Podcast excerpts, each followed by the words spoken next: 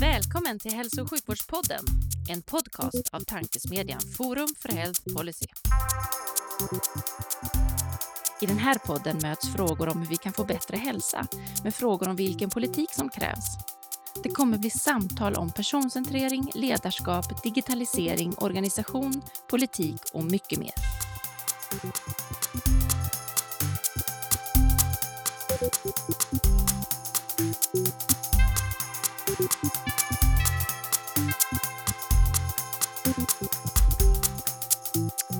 Välkomna till Tankesmedjan Forum för Health Policys initiativ för att sprida goda idéer och tankar kring dagens och framtidens hälso och sjukvård och omsorg, Hälso och sjukvårdspodden. Jag heter Magnus Lejelöw och arbetar till vardags för Läkemedelsindustriföreningen, men är även styrelseledamot i Forum för Health Policy. Det är svårt att säga ibland. Liksom Livia så sitter vid min digitala sida. Precis så, även jag styrelseledamot i Forum för Health Policy och eh, till vardags så är jag policychef på KRY. Och idag gästas vi av, också av en sektionschef med en tydlig röst kring förändring och digitalisering inom svensk hälso och sjukvård. Varmt välkommen Sara Tack Magnus och Olivia, det är jätteroligt att vara med. Det tycker vi också. Och vi kastar oss direkt in i vår faktaruta som vi har. Är det något dåligt ljud nu Olivia? Eller? Ja, nu är det något. Det skrämde lite. Det är precis, det skramlar till. Mm, är det bättre nu? Nu är det bra. Ja, bra. Då ser vi, ser vi om vi klipper bort det eller om det blir ett galet ljud på mig också ibland. Hur tror du att svensk hälso och sjukvård ser ut 2040? Oj, jag tror att det har hänt otroligt mycket till eh, 2040. Alltså, vi vet ju redan nu att den medicinska kunskapen fördubblas i en helt exponentiell hastighet. Så att om man går tillbaka till 1950 då, så dubblerades eh, kunskapen var 50 år. 1980 på sju år 2010 på tre och ett halvt år, 2020 på 73 dagar. Så att 2040 så tror jag att det kommer vara riktigt eh, utmanande att eh, hänga med. Men som tur är så har vi otroligt eh, intresserade medarbetare och medborgare som också tar ansvar för vården och är högutbildade. Så att jag tror att vi eh, med stöd av detta och eh, våra visioner att vara bland de bästa i världen på att använda digitaliseringen och e-hälsa kommer att kunna uppnå helt fantastiska resultat. Jag är helt övertygad om att vi kommer kunna bota och lindra många sjukdomar imorgon på ett sätt som vi inte ens kan tänka oss idag. Det var positivt, det gillar vi ju skarpt. Vad, vad, kom, vad kommer att vara sämre 2040? Oh, eh, I Sverige eller i världen? Ja, vi kan, vi kan ta svensk hälso och sjukvård för att hålla oss på, på hemmaplan. Lite. Ja, men jag tror att vi ehm, eh, är ju en värld där vi har en åldrande befolkning och eh, kostnaderna för eh, läkemedel och eh, medicinsk teknik har ju ökat inom vissa områden. Eh, samtidigt så tror jag att ehm, om vi kan bli bättre på att förebygga ohälsa och bli ännu bättre på sekundärprevention, alltså att eh, motverka en andra hjärtinfarkt eller en andra stroke, så kommer vi liksom även kunna få ner kostnaderna. Eh, jag tror inte att vi kommer behöva bli sämre på något särskilt men eh, allt eftersom världen förändras så ökar ju också medborgarnas eh, förväntan på oss när det gäller sådana saker som information och delaktighet. Man ser sig som en självklar kund och medskapare i allting annat i samhället och då kommer ju de här förväntningarna också att appliceras på sjukvården. Så att det kan ju göra att vi anses vara sämre eh, när det kommer till saker som eh, tillgänglighet till exempel, tillit och mm, kontinuitet om vi inte liksom skärper oss och verkligen anpassar vården kring det som är medborgarnas behov. Vi får skärpa oss helt enkelt, det är ju tydligt. vi får skärpa oss och samarbeta tillsammans. Precis. Du Livia, ska du ta fråga två i vår faktaruta? Ja, men så gärna. Eh, och I fråga två så brukar vi vilja eh, vända blickarna utåt till resten av världen och eh, höra med dig vad du skulle vilja sno mer från andra hälso och sjukvårdssystem för att förbättra den svenska hälso och sjukvården och varför? Oj, det här är en jätteintressant fråga. Jag, jag, tycker att Sverige har ett av världens bästa sjukvårdssystem. Eh, men om jag ska sno med mig någonting från resten av världen så brukar jag titta på processer och eh, vilka sjukvårdssystem som har gjort de största framstegen eh, de senaste decennierna. Och där har vi ju bland annat eh, Sydkorea och eh, Kina. Eh, och då att liksom snabbt kunna förbättra sin verksamhet i en föränderlig värld är ju också ett sätt att vara enastående. Eh, att klättra är ju att leverera. Så att Eh, det tror jag att man skulle kunna sno med sig av eh, hur eh, andra system gör för att liksom eh, ta tillvara på det som händer i samhället som är positivt när det kommer till eh, digitalisering och stödjande system och utbildning till medborgarna i takt med att förväntningarna också förändras. Och jag tror att de här länderna som Sydkorea och Kina har ju varit bättre än Sverige på att engagera närstående i processen faktiskt. Ehm, det finns ju en eh, otrolig eh, styrka i patientens eh, eget nätverk, någonting som vi inte har tillgänglighet till och kan vi bli bättre på att använda det så får vi också liksom bättre vård och bättre resultat. Men annars tycker jag... Vad roligt, för Kina har inte nämnts på de första 43 avsnitten och så nämndes det i förra avsnittet och nu med dig. Så det är, liksom- det är, det är kul att ett, ett, system plötsligt dyker upp. Och närstående är en jättespännande sån, eh, liksom, eh, del att tänka på. Tror du att vi med den kulturen vi har i Sverige eh, sku, eh, liksom skulle kunna ta in det? För det känns som att det är en kulturellt betingat, betingat sätt att jobba. Eller är det så, är det så att vi skulle kunna liksom överföra den, den tanken? Men det finns en viss fördom i det, det är inte min mening, men jag tänker att det, vi, vi, är, vi, är, vi är ju ganska liksom ensam, ensamma i Sverige i mångt och mycket. Ja, jo, men det är precis som du säger. Sverige har en väldigt eh, hög andel eh, ensamhushåll. Eh, men det betyder inte att eh, vi inte vill bli synliggjorda och eh, eh att vi inte behöver någon som eh, eh, vet hur vi mår och kan hjälpa oss när vi har det som svårast. Jag, jag tror att eh, det kan finnas en förutfattad mening om att eh, inte störa för mycket eller att det kan upplevas som svårt att få in det här perspektivet i allting annat. Men eh, i de tillfällen vi har frågat patienterna på riktigt eh, vad de behöver och om de vill att vi kontaktar någon så kommer ofta fram att även de ensamma tanterna, gubbarna har en eh, granne som de har bra kontakt med eller en kusin som undrar var de är eller en eh, systerson som är eh, involverad i vården. En del har eh, personer som gärna tolkar för dem ehm, när vi inte har tillgänglighet till eh, tolk just i rätt tid och många liksom efterfrågar det här gång på gång så att jag tror att vi behöver inte vara rädda för att lyfta det här perspektivet. Det, det tror inte jag heller. Det är jättebra att du lyfter det. Det verkade som att jag avbröt också. Du höll på att säga något mer. Så om du ville sno något annat från något system så är det bara att köra. Nej, men eh, alltså, jag, jag, tycker ju att Sverige har ett av världens allra bästa sjukvårdssystem. Eh, jag gillar att det står i lagen att alla ska ha tillgång till god vård eh, och att det gäller liksom oavsett geografi och socioekonomi. Och det är ju inte alls självklart om man ser på förutsättningarna globalt. Sen är jag ju stolt över Sveriges goda mödravård och barnhälsovård.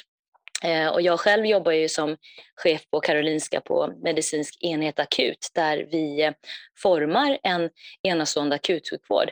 Och vi är svinbra faktiskt på hantering av akuta tillstånd såsom trauman och infektioner och sådär. Och eh, tittar man på sjukhusvården så har ju Sverige bäst överlevnad i hjärtkirurgi i världen faktiskt om man tittar på 30 dagars överlevnaden. Och dessutom så har vi en relativt prisvärd vård.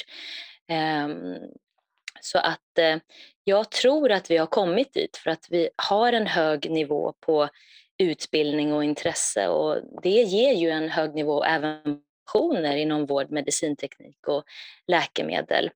Ehm, så att det är någonting som vi behöver bygga på. Men de system som jag tycker har varit liksom välfungerande har alla eh, värderat eh, den här starka kliniska forskningen i samarbete mellan akademi och vård och industri. Och man har en snabb utveckling inom digitalisering hos oss då med digitala vårdmöten och journal via nätet och eh, en transformation mot allt mer eh, automatisering och uppkoppling. Så att eh, vi har både de tekniska förutsättningarna och eh, personer som vill skapa med hjälp av detta. Mm. Optimistiskt. Då kommer jag med nästa följdfråga eh, här i vår lilla faktaruta och det är eh, kring de politiska förutsättningarna. Nu går vi in i ett valår här 2022 eh, och då är vi nyfikna på dina tankar kring just de politiska förutsättningarna och vad du skulle vilja se kom med i den politiska debatten och i kommande reformförslag vad gäller hälso och sjukvården.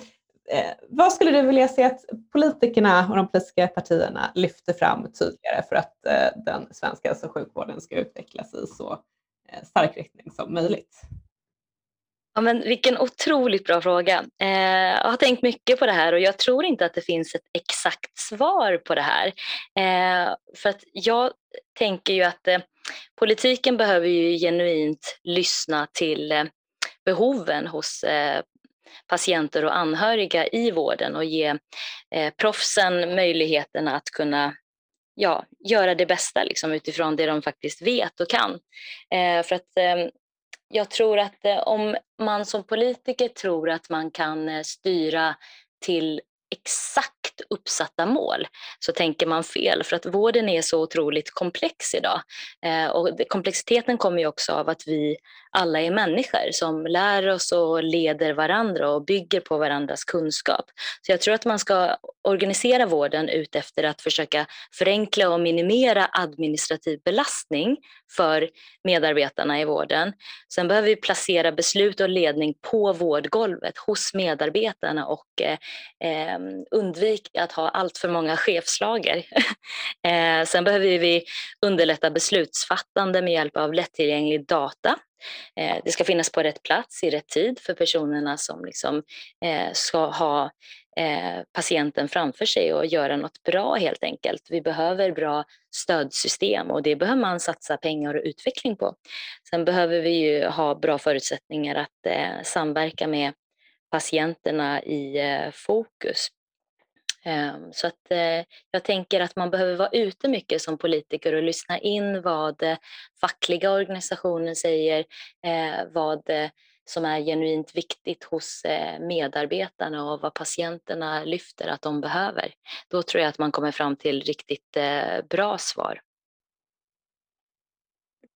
Verkligen, och hade det varit en enkel fråga då hade vi, då hade vi förmodligen haft svaret direkt. Så det var därför det är kul att ställa frågan.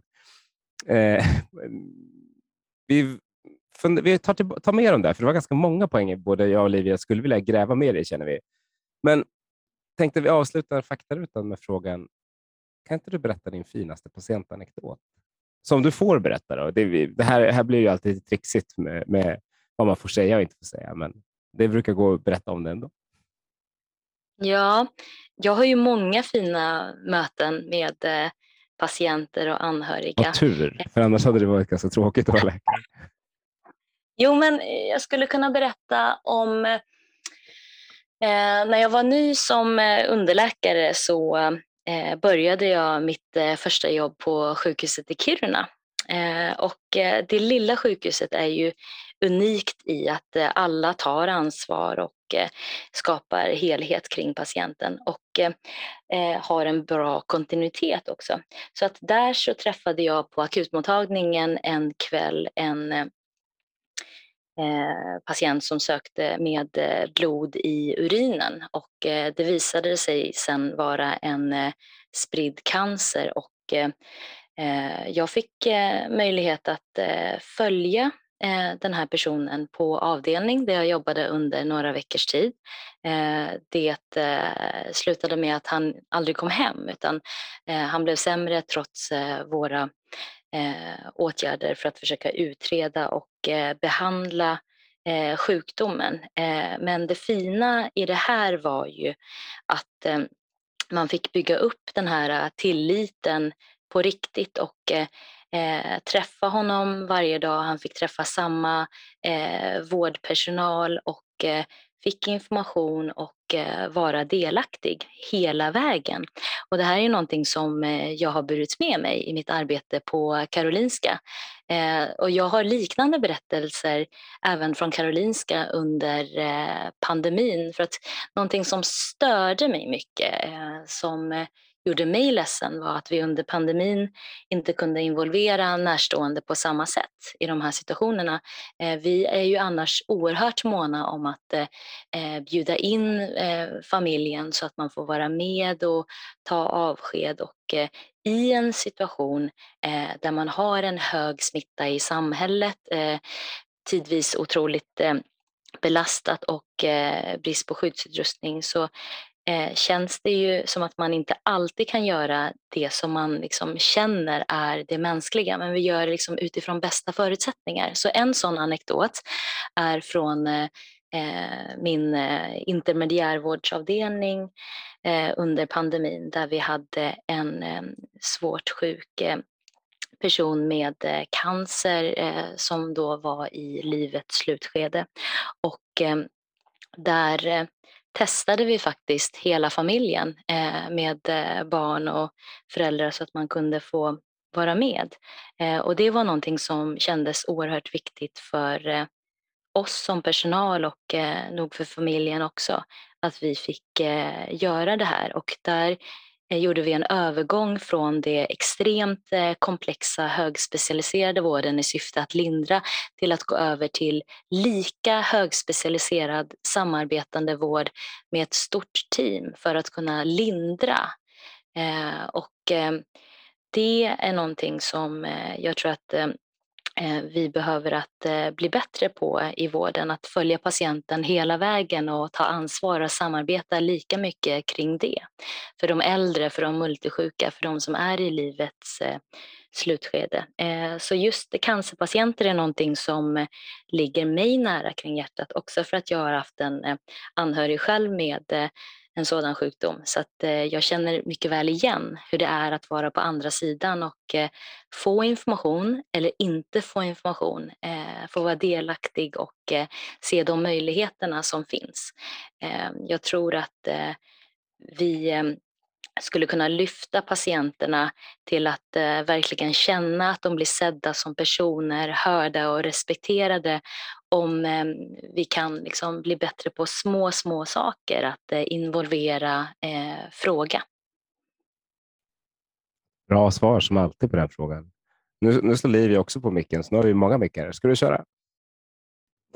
Ja, jag tänkte bara konstatera också att det är eh, viktiga teman som, som kanske inte kommer upp så ofta ändå kring just delaktighet och hörigas eh, roll i, eh, i vården för den enskilda patienten. Hur viktigt det kan vara. Eh, men nu har vi tagit oss igenom faktarutan och vi har fått några ledtrådar om dig och vad du gör och så vidare. Men nu ska vi gå hela vägen till dig och ställa frågan rakt ut. Vem är du och vad är din roll idag? Ja, eh, min roll idag är att jag är sektionschef för eh, internmedicin på Karolinska Universitetssjukhuset på medicinsk enhet akut. Och eh, vår enhet är eh, stor och involverar både Huddinges sjukhus och Solnas sjukhus. Eh, vi har ansvar för akutmottagningen och eh, flera akutvårdsavdelningar och intermediärvårdsavdelningar. Eh, vem jag är idag? Jag tror att jag är en närvarande chef och läkare som genuint vill öka motivationen hos medarbetarna, för det är ju de som skapar vården på riktigt. Jag vill skapa meningsfullhet i arbetet och eh, trygghet hos patienterna och stimulera ansvar och delaktighet hos människor i min organisation. Eh, vem jag är idag är en otroligt bred fråga. Jag är mamma också för två döttrar eh, och där ser jag att jag och alla vi är ju bidrag till det som ska vara framtidens eh, hälso och sjukvård och eh, den kultur vi vill ha med ansvarstagande och eh, sammanhållen vårdkedja. Så att mina barn och mina närstående som också har varit i vården är det som driver mig till att försöka utveckla mer med hjälp av människorna vi har. Ehm, det får mig att eh, gå en mil till helt enkelt. Eh, jag är också väldigt intresserad av nya saker såsom eh, innovation och digitalisering. Ser det som verktyg för att kunna ehm, förenkla arbetet och skapa fantastiska resultat. Vi brukar fråga hur ska man göra för att komma till, till samma roll som du har nu? Och det går nästan inte att upprepa tror jag, för du har gjort massa olika saker dit. Oh, eh, ja, egentligen så är det slump att jag hamnade i den roll jag är nu. Ja, men eller, eller hur? Första gången jag träffade dig så jobbade du på, för, eller var du fackligt aktiv med Sveriges yngre läkarförbund och sådär. Så det, det händer liksom massa saker. Sen känns det som att du varit överallt. Kan du inte berätta, hur, liksom, hur, hur var hela resan? Oh, jag, jag tror så här att eh, jag har alltid velat göra någonting bra för människan, eh, för patienter. Skapa den här känslan av eh, trygghet eh, och skapa känslan av att det är jag som styr och leder i mitt liv och påverkar till att skapa någonting som är stort, liksom en helhet. och därför så har jag försökt göra någonting bra initialt för eh, läkarstudenter och underläkare eftersom det påverkar liksom, eh, arbetsmiljön för eh, dem och därmed eh, vård för patienten. Och sen så blev jag intresserad av eh, eh hur vi kan liksom stötta eh, professionerna ännu mer och då blev det ju med olika liksom innovativa lösningar och applicering i vården så att vi sen får en ny och ännu bättre sjukvård imorgon. Eh, så att eh, det som har drivit mig har alltid varit eh, intresse och även att ta ansvar. Jag har aldrig varit rädd för att ta ansvar. Så att när det blev pandemi och kris i vården på Karolinska så tog jag på mig sektionschefskapet omgående, samma vecka faktiskt. Det kändes helt självklart för mig. Spännande. Som sagt, jag satt ehm, också här och läste någon intervju med dig eh, där kring just när pandemin hade slagit till och du pratade mycket om just det här med eh, att våga ta ansvar eh, och räcka upp handen när, eh, när det blåser hårt så att säga. Eh, vad är, är din bild av ehm, eh, ledarskap i hälso och sjukvården? Vilken, eh, vilken, jag tar den väldigt lätt så får du svara helt fritt. Oh, nej men jag ser det som att eh, ledarskapet eh, bygger ju på medarbetares kunskap och engagemang och skapande tillsammans. Så att vi alla leder och följer ju egentligen i det dagliga. Eh, på varje rond, i, i varje eh, tvärprofessionellt eh, möte eh, när vi jobbar kring patienten så leder och utvecklar vi vården. Eh, och eh, i ledarskapet så ingår ju det mycket hur jag ska eh, jobba tillsammans med andra människor. Hur jag kan stimulera deras motivation och eh, vilja att eh, förändra. Eh, det finns ju i vården eh, ibland en fördom från eh, chef eh, att eh, människor inte vill förändras och inte vill ha förändring. Men jag skulle nog säga att det är inte sant. Eh, Tänk bara liksom hur mycket nya färdigheter vi lär oss. Eh, vi, vi dansar, vi eh, gör krukor, vi reser, upptäcker, läser. Vi vill förändras hela tiden. Men däremot vill vi inte ha känslan av att puttas hit och dit. Att någon annan har planerat exakt på vilket sätt jag vill bli förändrad. Utan vi vill vara del av den här större helheten. Det är det som driver eh, forskningen, allt det upptäckande som vi gör. Som Bob Dylan säger, det finns ingenting som är så stabilt som eh, förändring. Och i ledarskapet behöver man ha en förståelse och eh, vilja att eh, på riktigt samskapa. Så jag tror att om vi är ärliga och genuina och får med rätt personer i rummet istället för att ha prestige eller känna sig hotade eller försöka få med personer i, i mitt beslut eller det som är verksamhetens beslut, då får vi också en mycket bättre komplex verksamhet som anpassar sig, som utvecklas och hela tiden eh, drivs mot det bästa för patienten. Så det tror jag att eh, ledarskapet eh, kan göra. Om man tittar på undersökningar så konstateras det ibland att det är väldigt många läkare som gärna skulle se fler läkare som chefer men eh, betydligt färre läkare som själva eh, är attraherade av ett chefsuppdrag. Vad skulle man kunna göra tror du för att eh, attrahera fler läkare att ta på sig den typen av ansvar och uppdrag inom hälso och sjukvården? Det här är en oerhört intressant fråga också. Jag har funderat på det här liksom de senaste 15 åren sedan jag blev eh, studentfackligt aktiv.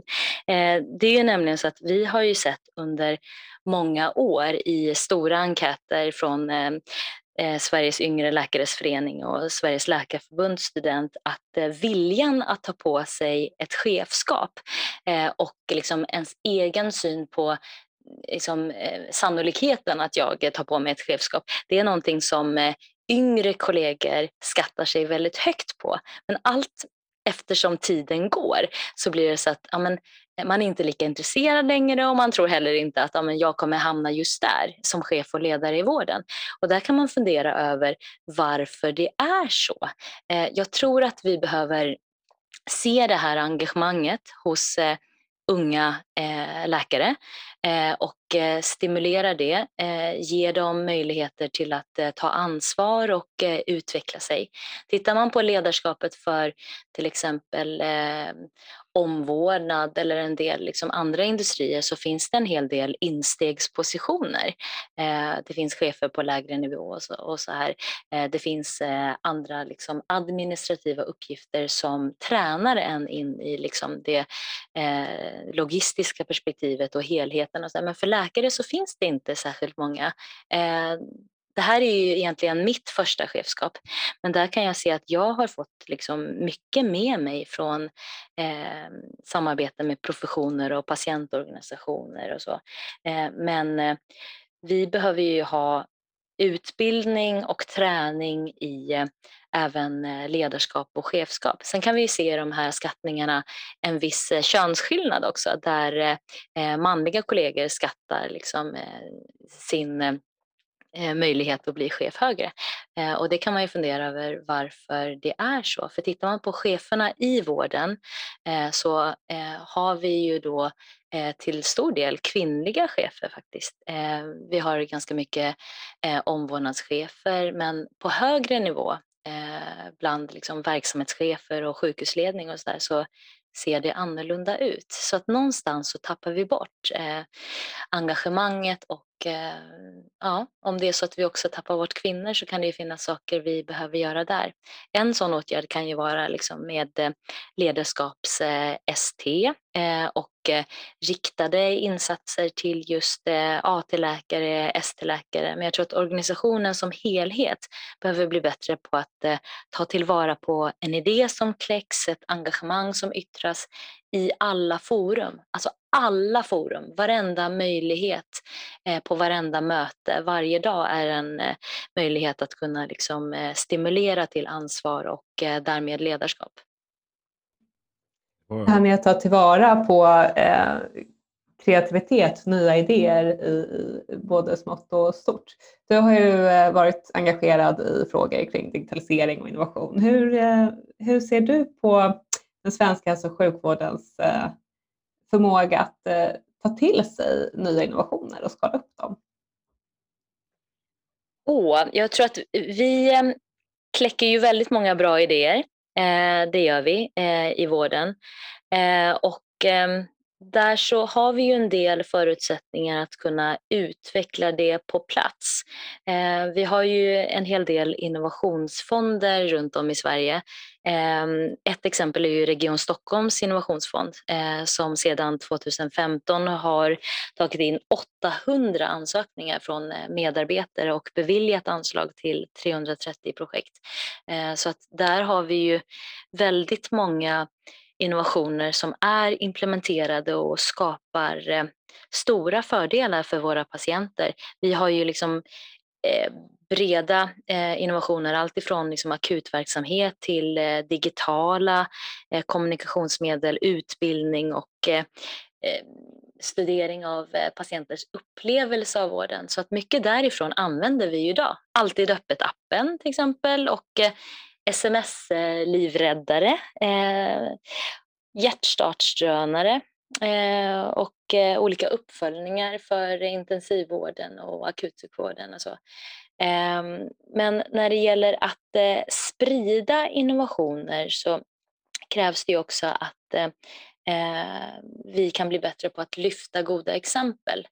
Ehm, det är mycket fokus på att leverera liksom, eh, det som är eh, sagt som produktion i verksamheten. Eh, du ska ronda dina patienter och självklart ska vi göra det men det måste också finnas liksom utrymme i vardagen till att jobba på olika projekt.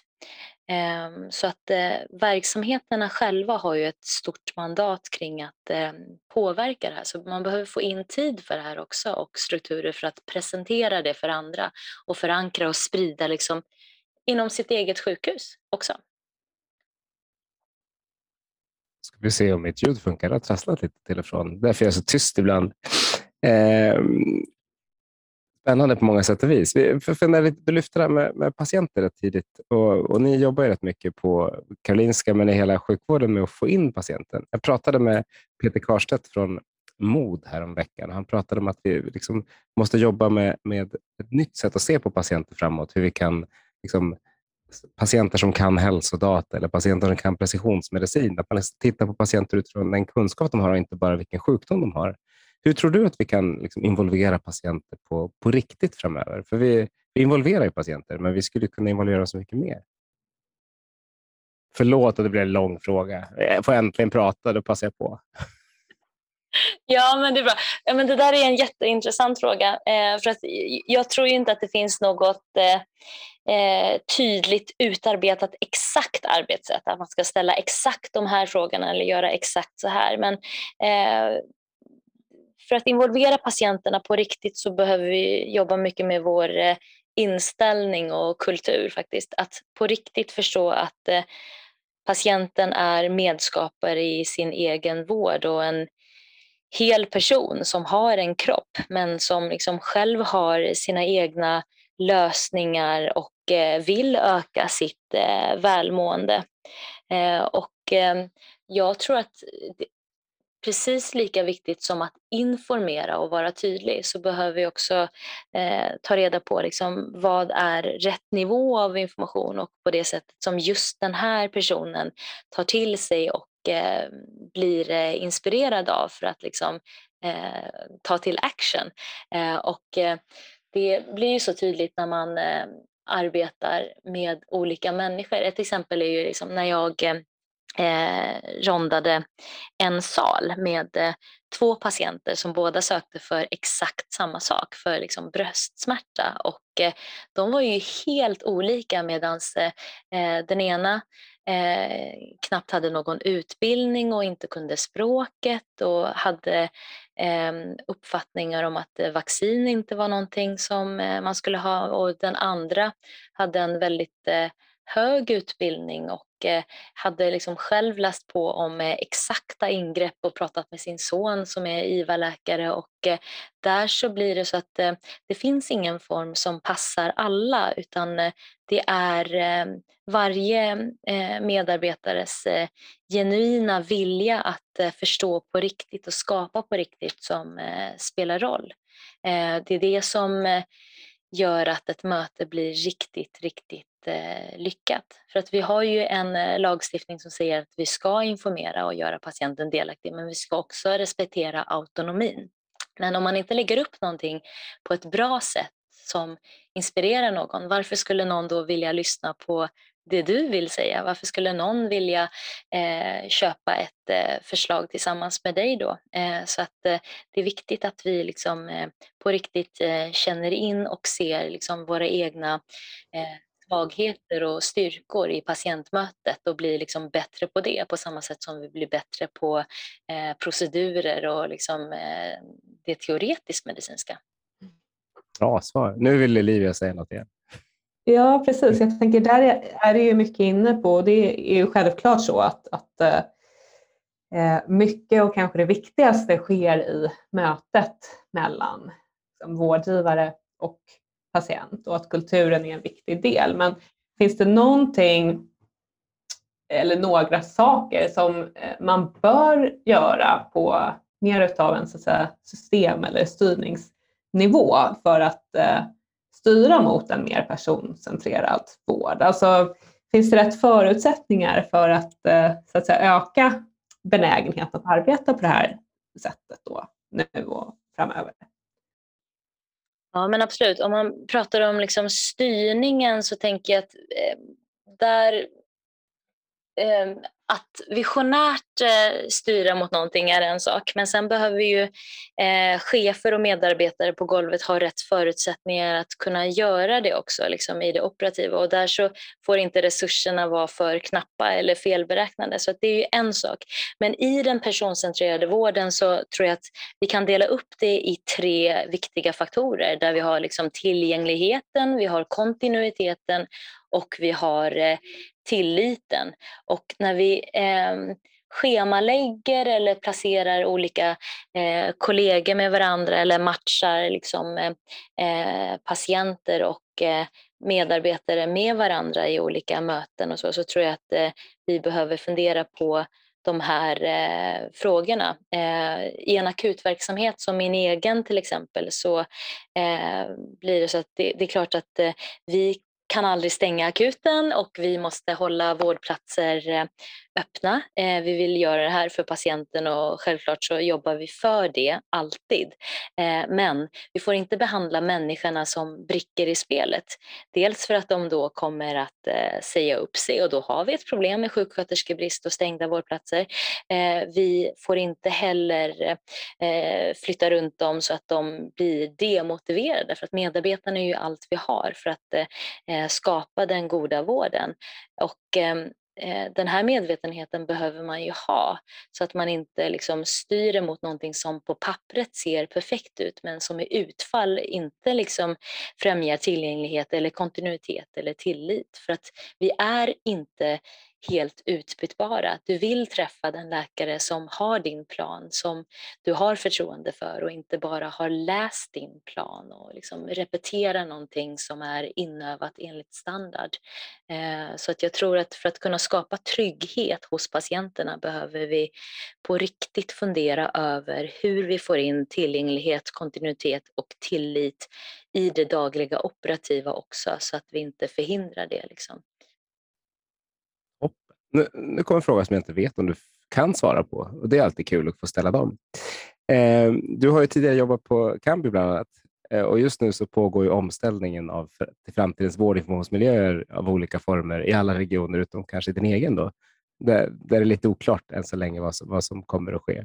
Hur, hur är din känsla som, som, som läkare? Att liksom, vad, vad är förväntan, eller som läkare och chef för den delen, på, på journalsystemen idag, framförallt i framtiden? Och din erfarenhet från tidigare, liksom, hur tror du att det kommer att... Vad, vad tror du blir bäst för, för framtiden?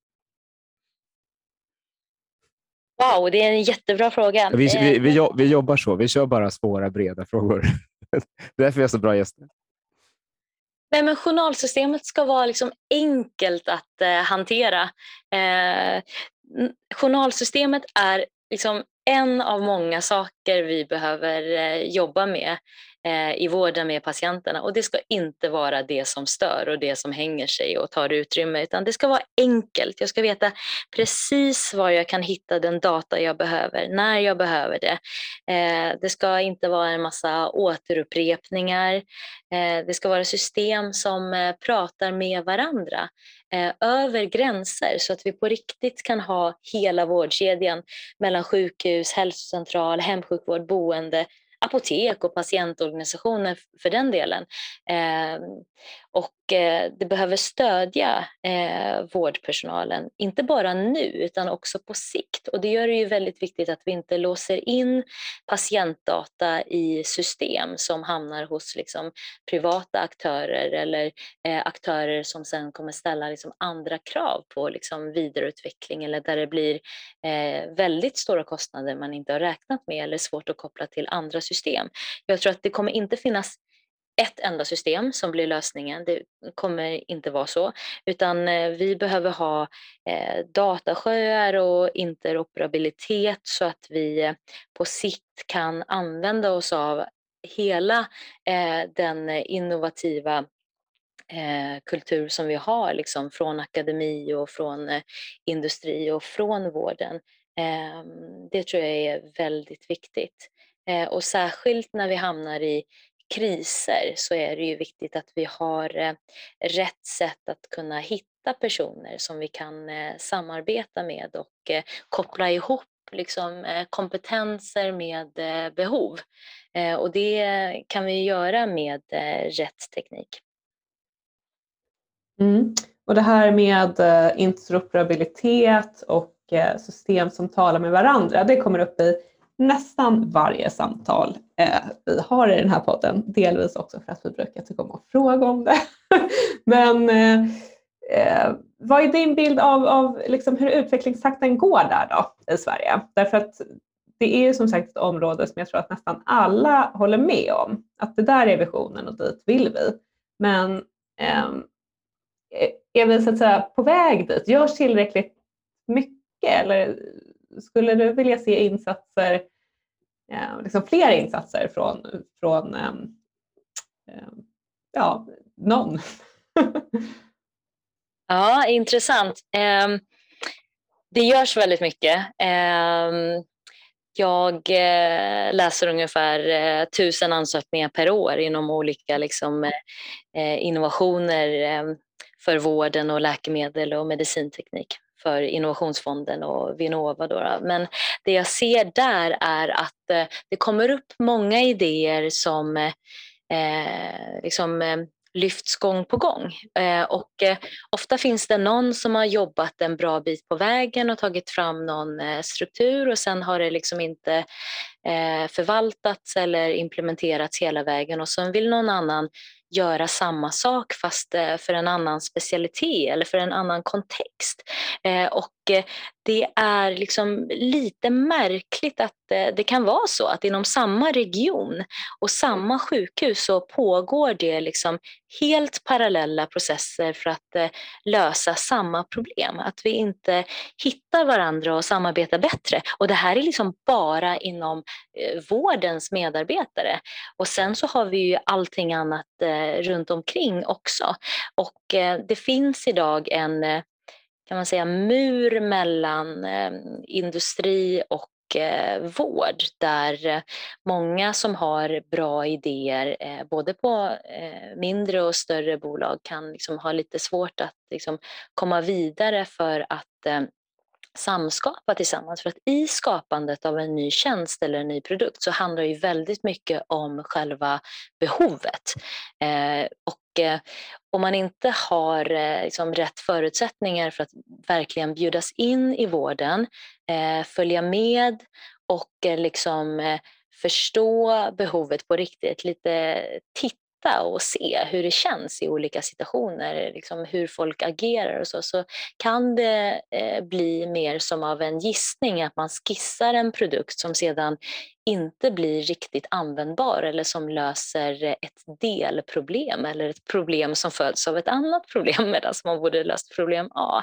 Eh, så att, eh, att eh, koppla ihop eh, duktiga medarbetare från eh, olika industrier med olika perspektiv eh, eh, är ju liksom jätteviktigt. Så att eh, det behöver vi bli bättre på. Men också att liksom sprida bra innovationer och se till att de förvaltas och inte bara dör. Eh, redan när idéer kommer upp så bör man ha med liksom det perspektivet. Men inte så att man ställer krav så att man dödar kreativiteten. Men eh, ändå. Liksom. Eh, hur får man med fler då i kreativiteten? För då får man ju eh, någonting som lever vidare på riktigt. Nu slår Livia på Jag och och Magnus sitter båda två på nålar för att ställa följdfrågor. Magnus, eh, kör du. Jag är lite nyfiken. Ehm, en kompis till mig sa vi, vi skapar så ofta idéfonder och kommer med så nya kreativa idéer. Till. Borde vi inte skapa problemfonder där vi liksom skickar in våra problem och så får alla lösa dem istället? För nu, nu löser man ju liksom, kommer man med idén snarare än, än, än själva problemet som, som man skulle vilja lösa. Vad, vad tror du? Skulle man kunna vända på det istället? Skulle det kunna vara ett effektivt sätt? Ja men absolut, det tycker jag. Eh, vi har ju gjort det eh, till viss del. Eh, det finns ju eh, verksamheter, däribland min egen, som har eh, bjudit in eh, team av eh, till exempel masterstudenter för att lösa ett problem som vi har. Eh, ett exempel är ju nu på vår eh, intermediärvårdsavdelning med eh, patienter som liksom eh, kan eh, falla och slå sig och så där. Vi behöver ju ha koll på våra patienter men också liksom koll på väldigt mycket annat. Så ett sådant problem kan ju vara eh, att man lyfter upp sig, ja, men hur löser man eh, problemet med fall till exempel eller liksom dementa Eh, personer som försöker ta sig ut eller så. Eh, och eh, när team kommer ihop och försöker se vad behovet är på riktigt så kan man ibland komma fram till liksom, bra tekniska möjligheter eller att man löser problemet på ett annat sätt. Om man kommer fram till att fall beror på undernäring och hur löser vi då undernäring hos äldre? Eller så.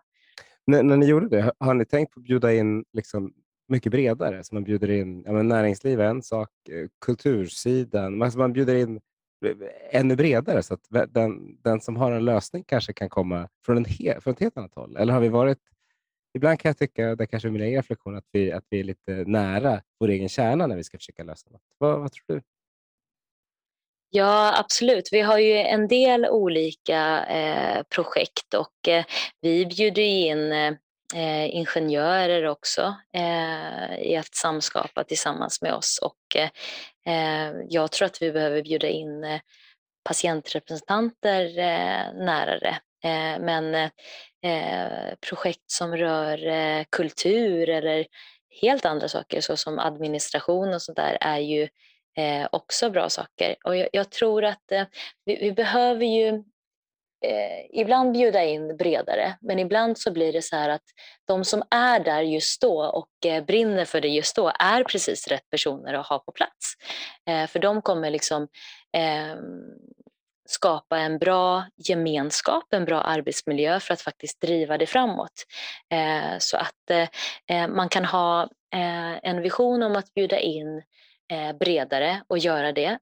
Men rätt person är ju också engagerad person som vill samskapa just då. Ja, det är bra. Bra svar. Eh, Livia? Ja, du som då sitter och, och plöjer igenom en massa olika ansökningar och ha lite koll på vad som händer i eh, innovationsdelen av hälso och sjukvården. Eh, vad tror du kommer vara årets innovation i hälso och sjukvården när det här året är slut? Oh, årets innovation. Det är svårt tycker jag. Um, en fantastisk innovation vi hade i närtid var ju liksom eh, vaccininsatsen mot covid, tycker jag. Eh, men eh, annars så har det ju hänt väldigt mycket inom digital vård. faktiskt. Från att det från början drevs av privata vårdgivare och var ett sätt att mötas digitalt till att man nu börjar koppla ihop verksamheter, att eh, koppla ihop det med eh, regionerna med primärvården eh, på nya sätt med sjukhusen och eh, utreder eh, saker vi tidigare har utrett med betydligt längre köer och inneliggande kan man nu göra liksom hemma med stöd av sin telefon. Eh, så att eh, någonstans där tror jag att, att vi använder de system vi redan har fast eh, på bättre sätt och för att stödja hela vårdkedjan. Mm, och mycket av det där har ju verkligen eh, fått en skjuts eh, på grund av, av pandemin här. Och du nämnde i inledningen av samtalet att eh, din nuvarande roll klev du på precis i början av pandemin. Eh, kanske en speciell period att testa på sitt första eh, stora chefsuppdrag. Eh, men vad tar du med dig för lärdomar från den här perioden som du vill ha med dig i ditt framtida ledarskap också? Det starkaste jag har med mig är ju hur fantastiska mina medarbetare är. Och eh, när sjukvårdspersonalen ställs inför en kris så tar man ansvar på ett alldeles självklart sätt. Så det jag har sett eh, sedan pandemins början är ju medarbetare som har eh, lärt sig oerhört mycket och lärt varandra oerhört mycket och ett helt unikt sätt att eh, samarbeta med eh, ett gemensamt problem och eh, patienten i fokus. Eh, och Eh, det här är ju någonting som jag funderar på hur jag kan stimulera hela tiden. Då, då. Bra svar på många vis. Du, en fundering. Nu har vi suttit här. Vi är måna om våra lyssnares eh, folk, eh, liksom hälsa och så att de ska gå lagom länge. Nu börjar vi närma oss den där timmen som vi tror är en bra gräns för att promenera. Det går snabbt när man har kul när man pratar. Eh, när du kom in i det här rummet, var det något du hade, eller digitala rummet, för vi sitter, vi sitter rätt frånskilt. Det är ju trots allt mitt, fortfarande pandemi här. Var, var det något du hade velat prata om som du tycker att vi inte har lyft upp? Jag tycker ni har ställt väldigt bra frågor och jag hoppas att eh, lyssnarna har haft en eh, bra promenad. Eller hur? Kul, kul att höra att frågorna är bra. De, eh, de blir ju bra för att du har svarat bra i faktarutan, så att säga. Så vi, vi har mycket att hänga upp det på. Men, men i så fall tänkte jag, då, då tackar vi dig så varmast Sara för en, en jättetrevlig pratstund. Eh, och, ta, och tack Livia för att du var med som vanligt. Kanske inte tack ljudet, för det är jag lite osäker på. Det blev, idag. Vi får se, vi får se hur det blir. Eh, men tack alla ni som har lyssnat och hoppas att ni både har gått lagom länge och att ni snappat upp alla Saras visdomsord så kan vi ta med dem och förändra hälso och sjukvården till det bättre. Tack så mycket allihopa.